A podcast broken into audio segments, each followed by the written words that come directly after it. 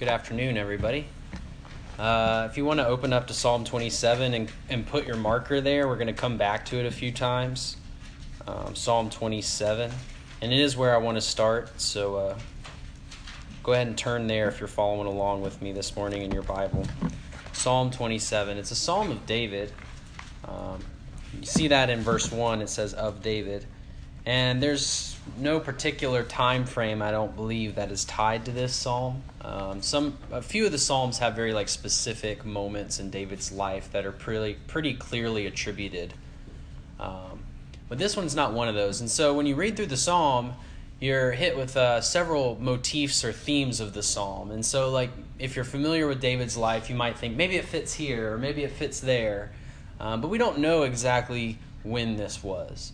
But some of the things that stand out to you as you read through this psalm, I would imagine, are things like David's confidence in the Lord.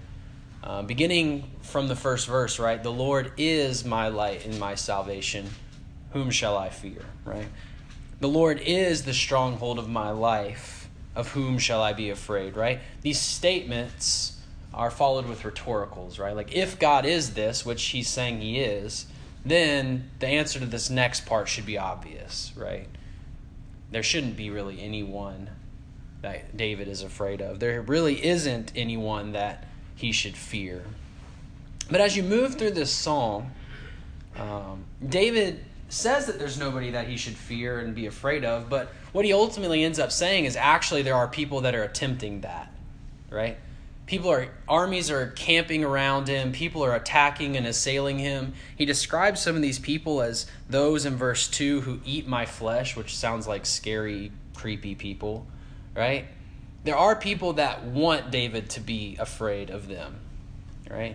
But what he notices in that is that though that's happening in verse 3, right? My heart's not going to fear. And though war is rising around him, he's going to continue to be confident. He's going to, invest in the statements of verse 1, right? The reflection of this psalm, I believe, is David has a real relationship with God. And what I mean by that is it seems like David has something that oftentimes I and perhaps you can fail to relate to, is that there's something tangible here. God seems really distant sometimes.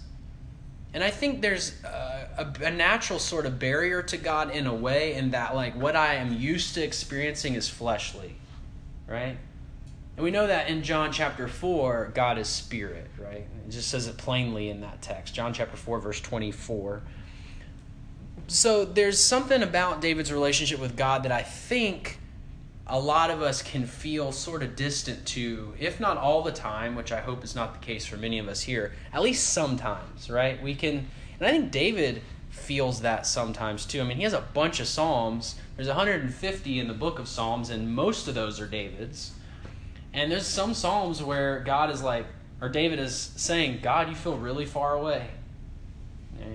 I'm not really sure how this is going to play out. I'm not as confident as maybe Psalm 27, right? Because he has a real relationship with God. Just like with us, we have relationships that maybe kind of go with the ebb and flow of life. God was no different for David. God was just as real as a person or relationship in his life as he might have had with his best friend Jonathan, right? Or his mom or his dad. It ebbed and flowed. But in Psalm 27, he's placing his confidence and his trust in God. And so the point that I want to focus in on is verse 8. I want to think about what it is then to seek God's face. If God is someone that we're supposed to be seeking, and I think David is asserting in verse 8 that he is, right? In fact, when David makes the commitment to seek God's face, it's in response to God saying, seek my face. Right? You say, seek my face, and my heart says to you, your face, O Lord, will I seek. Right? So how do we go about that? If there's sort of a practical barrier with God being spirit and our experience being mostly a fleshly one, that can be kind of difficult, right? How do I seek someone's face that is spiritual? I've never done that before, right? We might say or think. And also, part of what makes God God, right, is the fact that he's kind of everywhere. So, like, where is his face? You know, like, how do I think about this? Like, if he's supposed to be omnipresent, then, like, where do I position myself to find the place that God has put his face? You know, there's just kind of like, some of these questions may seem silly to you depending on your growth and your relationship with God. Maybe you've moved past these questions. But they're real questions, right? When you're trying to figure out how to have a relationship with God, you come to these kind of practical things. If I'm supposed to be seeking God's face, what does that mean if he's spirit? And where is his face, right? Well, I would suggest to you that in this text, this idea that seeking God's face is not fixating on a literal spiritual face of God in a particular place, but rather David is seeking a relationship with God. And when you talk about relationships, what better way to illustrate that than when you're talking about speaking to someone face to face, right? In fact, this is a quote that I pulled from a book that Kirby pointed out to me that she was reading at the time, and I thought this was helpful. When we look at someone, we don't look at and address his or her kneecaps or feet or back or stomach. We address the person to his or her face. The face is the relational gate into a person's mind and heart. Isn't that true? If someone were to come up to you and start talking to you, and you're just starting a relationship with them, you just met them, and they come up behind you and start talking to your back, you're going to think, I really question this relationship. I'm going to really reconsider this friendship I'm developing with them because they're weird, right? Or if someone comes up to you and starts talking to your elbow, or your knee or your toes or something, you're gonna think the same thing, like, what's going on here, right? You talk to someone's face, and that's what people expect. And to have a relationship, I look you in the face and I talk to you, right? We understand that. So to seek God's face is to seek that relationship, to seek an intimacy, a personal relationship with God. And to illustrate some of this, I want to turn to Exodus chapter 33. So hold place in kind of Psalm 27. Now let's look at Exodus 33 together. There's some points here that I think are helpful. And the reason I think this is helpful is not just because it's a place that talks about this idea of God's face, and that is true. That's why we're turning here in part. But also, like, when you think about David saying, I'm going to seek God's face, what information does he have to be drawing on for that idea? You know?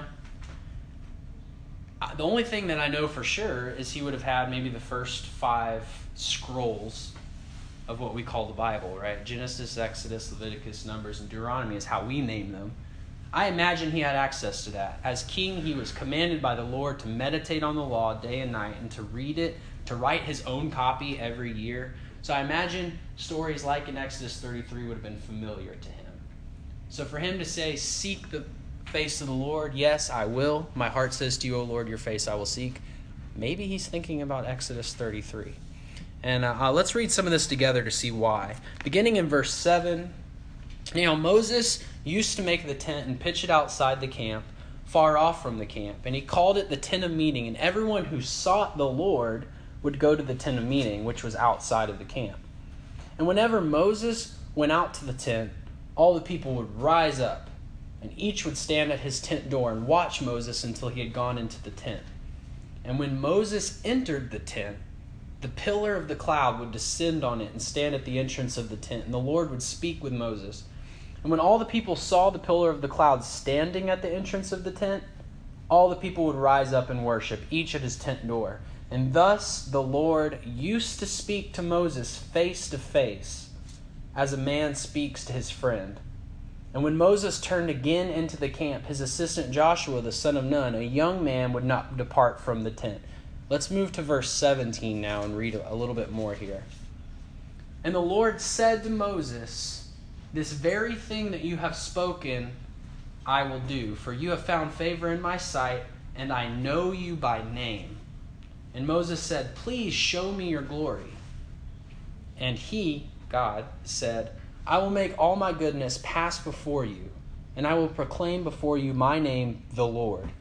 And I will be gracious to whom I will be gracious, and I will show mercy on whom I will show mercy. But when he said, You cannot see my face, for man shall not see me and live. And the Lord said, Behold, there is a place by me where you shall stand on the rock, and while my glory passes by, I'll put you in the cleft of the rock, and I will cover you with my hand until I have passed by. Then I'll take my hand away, and you shall see my back, but my face shall not be seen. A couple things here that are interesting to me, and perhaps David would have been reflecting on when he's talking about seeking the face of the Lord, right? Moses, when he went into the tent of meeting, would go in, and God's presence was shown to be in that place, right? Remember, God was leading the people with cloud and fire. And so whenever Moses would go to seek the counsel or the guidance of the Lord, to have that conversation, God would make it obvious that he was there. And so Moses would go in, and everybody would kind of watch as Moses went in, right? And they knew what was happening. But the interesting thing to me in all of this, in our discussion, is actually verse 11. What an amazing thing for God's kind of commentary on this, right? Moses goes in, and it says, Thus the Lord used to speak to Moses face to face, as a man speaks to his friend. Do you imagine David maybe is thinking about this story when he's saying I know God, you say, seek your face. And my heart says to you, your face, O Lord, I will seek. I imagine David saying, I want to be like Moses. I want to know God face to face. And I want God to regard me in such a way that he calls me a friend. And actually, when you slide down the text a little further to the next section that we read, Moses, the part that we didn't read, basically Moses is like, we need you, God, to travel with us. We need your presence to go with us. And I really want you to go. And God's basically saying, I'm going to grant you that request, right? That's where we pick up in verse 17. But then, beginning in that section, Moses says, I want to see your glory. And so I'm thinking, I wonder if David thought this too. It's how much more glory could you have seen? You had a conversation with God where he could claim you kind of spoke face to face, like friends do. Moses wants more, right? He's like, I want more, so I want to see your glory. And what's interesting is that God connects his glory to what? His face. Moses doesn't actually ask to see his face. You kind of are left assuming he already had, right? They speak face to face. But apparently that was not literally true, right? Whatever that means for God to be spirit and have a face, literally, right? It wasn't literally true. So God said, or Moses asked for glory, and God says, well, that's my face, and I'm not going to show that to you, right?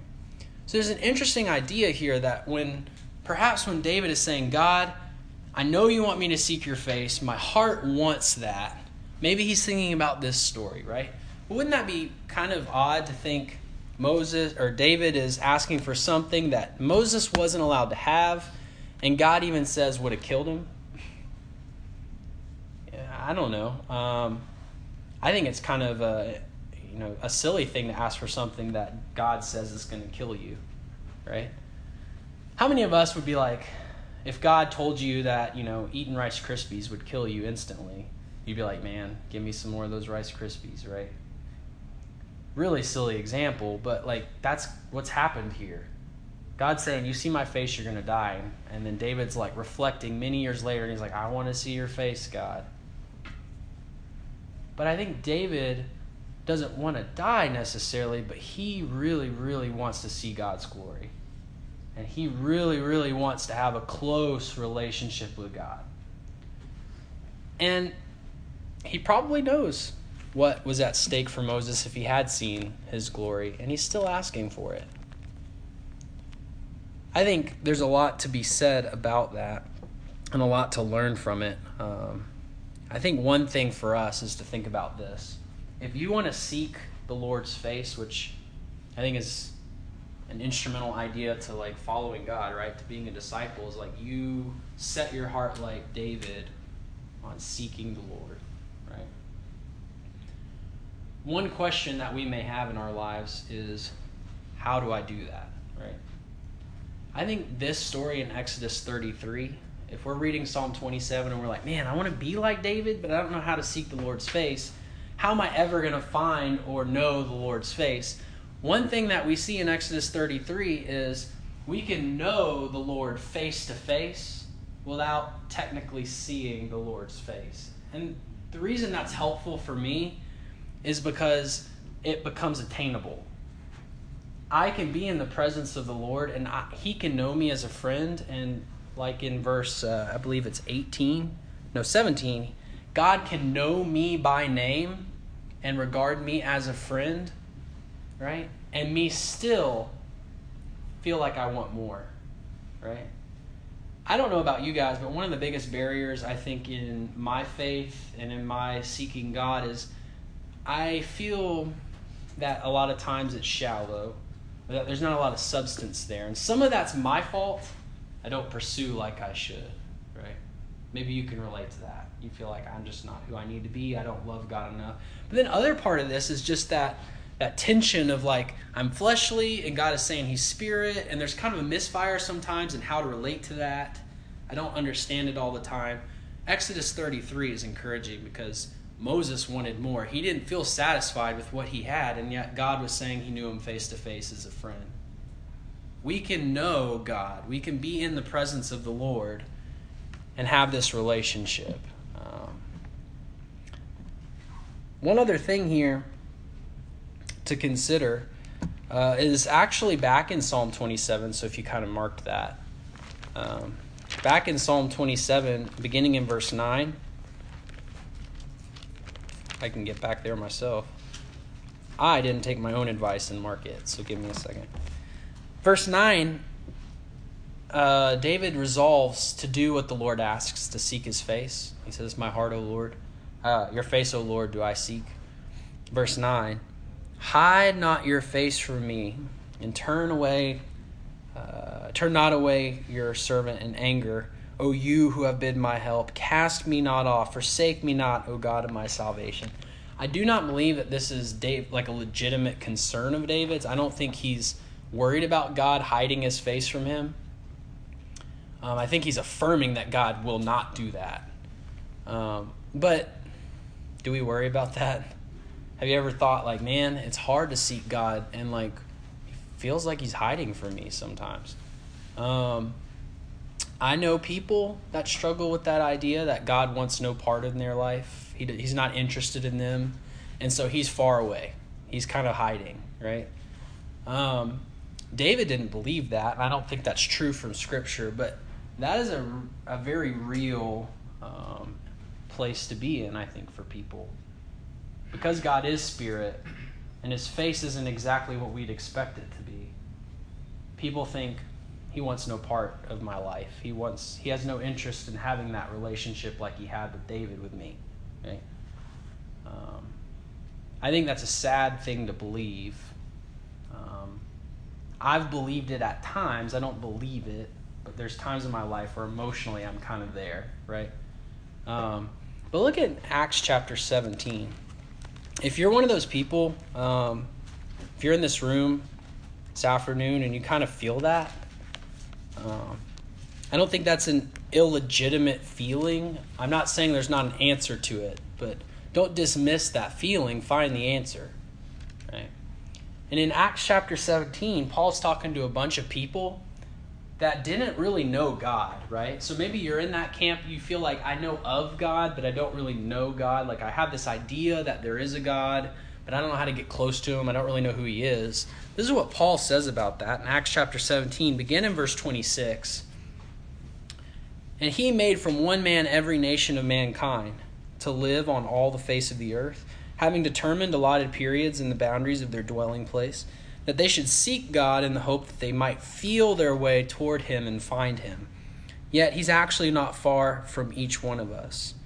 For in Him we live and we move and we have our being, as even some of your own poets have said, for we are indeed His offspring." God has positioned Himself much closer than you might expect. I think the reality of this passage, the beauty of it, but also the difficulty of it, is we're talking about someone that doesn't fit into the expectations of my experiences so far. I mean, when I'm talking about a God, I've never dealt with God before in my daily life. Like, Stephen's not God. You know, my parents are not God. My school teachers, you know, my bicycle's not God. Like, if I've only been living a life of what's in front of me, I haven't experienced that yet. And so that's a difficult thing to begin to figure out how to think about and to deal with. But also, God is saying he's not only not positioned as far away as you might have thought or felt, there are some indicators that that's true. When you look at the things around you, particularly the kind of the natural world, right? You should think something, right? And the point that's made here is verse 26, the things that are around us, the fact that I don't live in a vacuum, right? I'm not by myself. I'm here in this place, and there's things for me to observe. Tells me God's not that far away. Right? Continuing from that moment, verse 28, the fact that I'm sustained, I'm breathing, people that I know lived yesterday and they're alive tomorrow, that people keep becoming alive and this kind of keeps happening, tells me that God is not so far away. Right? And though some of us may feel like God's really far away, what Paul is trying to help these people in Athens see is that he's not as far away as you might suspect. In fact, he's designed it to be this way so that if we decide we actually want to seek God's face, we're able to kind of, in a sense of blindness, feel our way towards him and kind of start grabbing at what's around, and we'll actually find him. Like this picture in verse 27 is that he's kind of an arm's reach away, right? And if you actually work towards it, what verse 27 is saying, that when you seek God, there's a hope that you're actually going to find your way to him. I think that's an encouraging thing. The idea of seeking God can be a daunting one. How do I do that? Where is he? What does that entail? What does that mean for my life? Well, Moses felt like he wasn't there, but he was, right? And Acts 17 is saying, and he's not that far away from really any of us. It's attainable. It's real. But even in a more practical sense, what does this mean? Look at John chapter 1. John chapter 1. If you want to see the face of God, I don't think there's a better place to figure out what that means for your life than maybe John chapter 1. Beginning in verse 1, in the beginning was the Word, and the Word was with God, and the Word was God. He was in the beginning with God. All things were made through him, and without him was not anything made that was made. In him was life, and the life was the light of men. And the light shines in the darkness, and the darkness has not overcome it. Moving to verse 14. And the Word became flesh and dwelt among us, and we have seen his glory. Glory as of the only Son from the Father, full of grace and truth. You can't escape John chapter 1 without pretty plainly coming to the conclusion that this Jesus guy is this, right? What we're seeing in particularly verse 14 is that when you look at the person of Jesus, like when you approach who he is, let me say it that way, because I've never literally seen the body of Jesus. But when I see who Jesus is, I see God's face, I think is the point of this. And when I see God's face, right? Just like Moses, I want to see God's glory, and God says, well, then you are asking to see my face. You can't do that. God is actually saying here, when you see the face of Jesus, you're seeing my glory, and you should do that. Right? What Moses wanted, he couldn't quite get exactly. He got the back of it, and God had to like cover him with his hand, sort of. But now God has revealed to us his own face and his own glory, and when we see it, we see who God is, and we can seek Jesus' face, and it's just as if we're seeking the Lord himself.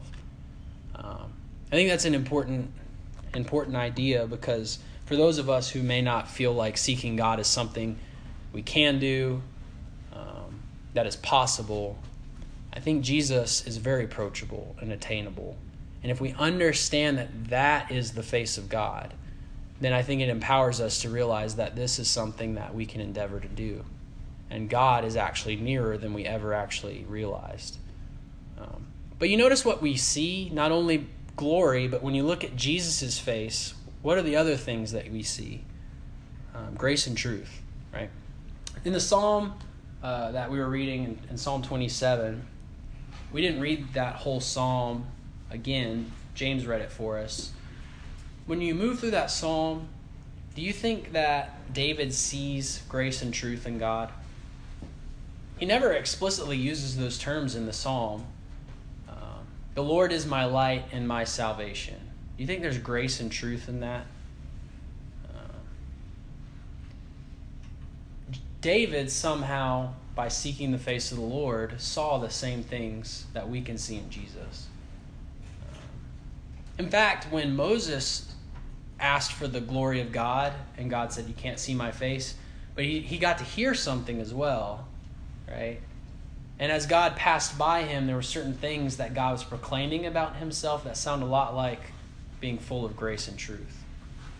If you go back and read that text in Exodus 33. And so, really, our pursuit of God is no different than David's. It's no different than Moses's. We're going to find out the same things about God, but God has made it much, much simpler for us and much plainer for us to pursue in giving us Jesus. In fact, I want to illustrate this a little bit here by thinking about Psalm 27, but a verse we haven't looked at yet. So if you are still holding on to Psalm 27, I want us to look at just a couple more verses as we're wrapping up here. Psalm 27. We left off at verse 9, the end of verse 10, and we're going to read kind of through the end here. For my father and my mother have forsaken me, but the Lord will take me in. Teach me your way, O Lord, and lead me on a level path because of my enemies. Give me not up to the will of my adversaries, for false witnesses have risen against me, and they breathe out violence. I believe that I shall look upon the goodness of the Lord in the land of the living. Wait for the Lord. Be strong and let your heart take courage. Wait for the Lord. When we're seeking the face of God, and we know that he's not going to hide that from us, right? Jesus is not hidden from us. We can look on his face and behold God's glory and see grace and truth. It necessitates something. When I have a close, personal, intimate, however you want to say it, relationship with God, the natural progression of that is exactly what David says in verse 11. Teach me your way, O Lord. For me to seek the face of God and not to be living and learning the teachings of God means I'm not seeking the face of God. Whatever, however I pitch it to myself, if I think I'm seeking the face of God and I'm not actually learning God's guidances and commandments, then I'm not really seeking God's face. And vice versa, if I think I'm practicing the commandments and the paths of God and I'm not seeking his face, then again, it's all kind of tossed out. Like, where is it leading me, right? It's no coincidence that Moses was receiving, I assume, counsel of the Lord in the tent of meeting when they were face-to-face as friends. In fact, look in Exodus 34 to illustrate this even more plainly. Exodus 34. Exodus 34, let's look at beginning in verse 29. So, kind of catch us up to this point, right? The tablets, the Ten Commandments had been broken due to Moses' reaction to the false god worship of the people. And so he has to go back up on Mount Sinai, and God has to write the commandments on the tablets again. And so that's kind of where we're at in verse 29. Moses came down from Mount Sinai the second time, right? With the two tablets of the testimony in his hand. As he came down from the mountain, Moses did not know that the skin of his face shone because he had been talking with God. Aaron and all the people of Israel saw Moses, and behold, the skin of his face shone, and they were afraid to come near him. But Moses called to them, and Aaron and all the leaders of the congregation returned to him, and Moses talked with them. Afterward, all the people of Israel came near, and he commanded them all that the Lord had spoken with him in Mount Sinai. And when Moses had finished speaking with them, he put a veil over his face. And whenever Moses went in before the Lord to speak with him, he would remove the veil until he came out. And when he came out, he told the people of Israel what he was commanded. And the people of Israel would see the face of Moses, and that the skin of Moses' face was shining. And Moses would put the veil over his face again until he went in to speak with him. David says, "Teach me your way, O Lord, and lead me on a level path." To seek the face of God is just that, right? To be close to God, to allow him to guide and counsel you. It's no coincidence that every time Moses is face-to-face with God, is talking with God, when God knows his name, he speaks as a friend, that Moses is receiving the counsel, is receiving the commandments, and relaying those to other people. We have to do the same thing. If I'm going to seek the face of the Lord, as I draw close to God, I have to be open to him teaching me new things. You cannot be a seeker of God's face and remain where you were. You can't. And that's a natural progression for David, and he's committed to that. He's allowing God to do that. In fact, the influence of God's guidance and counsel when you're close to God is that Moses was visibly different afterwards, right? His face shone, and I don't necessarily expect any of your faces to shine like Moses's did, but there's a sense in which this is true, right? As I draw near to God, and I actually allow him to teach me and lead me in different paths than I was going before, I should look different, right? Actually, look at 2 Corinthians chapter 3. Paul helps us with some of this connection here. Beginning in verse 16. So 2 Corinthians chapter 3, verse 16 says this: "When one turns to the Lord, the veil is removed. Now the Lord is the Spirit, and where the Spirit is the Lord, there is freedom." Pay attention to this part. "And we all, with unveiled face, beholding the glory of the Lord, are being transformed in the same image, from one degree of glory to another, for this comes from the Lord, who is the Spirit." God is changing us, right? As we seek the face of God, there's glory to behold, and that has to change us to where we begin to reflect that same type of glory, right? That's what was happening to Moses. Move to chapter 4, beginning in verse 6. Chapter 4, verse 6.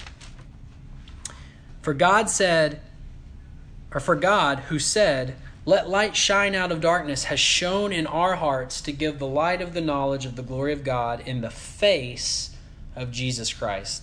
Seeking God's face, right? John 1, the face of Jesus, with in whom we behold glory, changes us from the inside out. Allowing God to teach us his paths, lead us in those, changes us from the inside out, right? These images of light continue. This figurative language here of light continues to prevail in our hearts.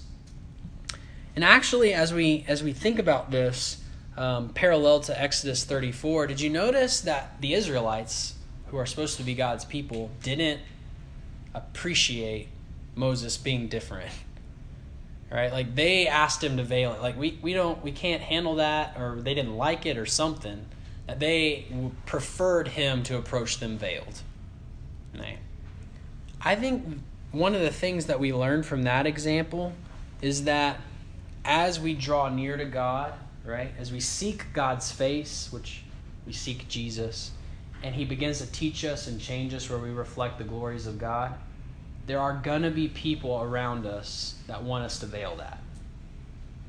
Sometimes it's people we expect, but then, like the Israelites, maybe it's people you don't expect, right? Actually, verse 3 in chapter 4 tells us exactly this. And even, speaking of his own ministry in the gospel, Paul, right? "And even if our gospel is veiled, it's veiled only to those who are perishing. In their case, the God of this world has blinded the minds of the unbelievers to keep them from seeing the light of the gospel of the glory of Christ, who is the image of God." There's a sense in which, as we change, as the glory of God shines in us, there's going to be people that don't want that. People that are perishing, the people that are seeking a different God, right? The God of this world, are going to ask us to veil that. They want no part in that. And it is a privilege as we seek God for that to happen, because that means God's glory is shining in us, right? But it's something that we have to be ready for and prepared for, because when you commit to seeking the Lord and allowing Him to teach you, you're committing to this reaction from some. And it's fair to know that up front, that that's what's going to happen. But you know what? We'll wrap up here in Psalm 27.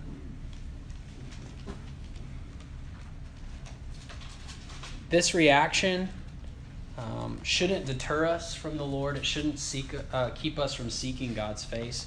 In fact, in verse 10, of all the people that seeking the Lord could prevent you or I from having a relationship with, it doesn't get much more painful than what David says in verse 10, "For my father and my mother have forsaken me." You know, that could have been a very simple and big reason for David not to seek the face of the Lord. Now in this text, I don't know if that's related to seeking the Lord or not, right? I don't know if that was like a direct cause, correlation kind of thing. But it happened, right? They had forsaken him. And so the thing for David was, what's he going to do with that? Well, he just expected the Lord to take him in, right? Some of us may have people in our lives that want us to veil the changes that God is creating in us. His glory is shining in us. And we need to remember the example of David. He seeks the face of the Lord, and when people forsake him, it's just more reason to love God, because he promises to take us in. I don't know what everybody's situation in this room is. Maybe you have people in your life that love you, love the Lord themselves, and so they encourage you to seek the face of the Lord. Well, I would encourage you to do the same thing. Draw nearer to God, James 4 tells us, and he'll draw near to us. Follow Jesus and let him teach you new things. Let his glory be reflected in your life in new ways, right? But also, some of us may have reasons why we haven't drawn close to God. Maybe you feel like he's distant. The Bible tells you he's not, so don't let that be an excuse. Jesus is near. But maybe you feel like, you know, my family might reject me and forsake me. People around me might ask me to not change. They don't want that. Well, you have a decision on your hands. Are you trusting the Lord to take you in those moments and to give you what you need? Or are you going to allow that to dissuade you? Hopefully, what we learned from Psalm 27 and David's pursuit of the Lord is helpful for you this morning, wherever you find yourself in seeking God. And I would encourage you that if you have some sort of need or want from this group, you let me know, you let the person that you're comfortable with in this room know, because they're going to be the person that should help you. And this group here is interested in your spiritual well-being, because we all want to pursue the Lord's face. So hopefully you'll think about some of these things. And Stephen's going to lead us in a song. Whether it's during the song or after the song or even during lunch or later this afternoon, if you realize you need to do something, call us, text us, meet up with us. Make this time your time to seek the Lord's face. Thank you, guys.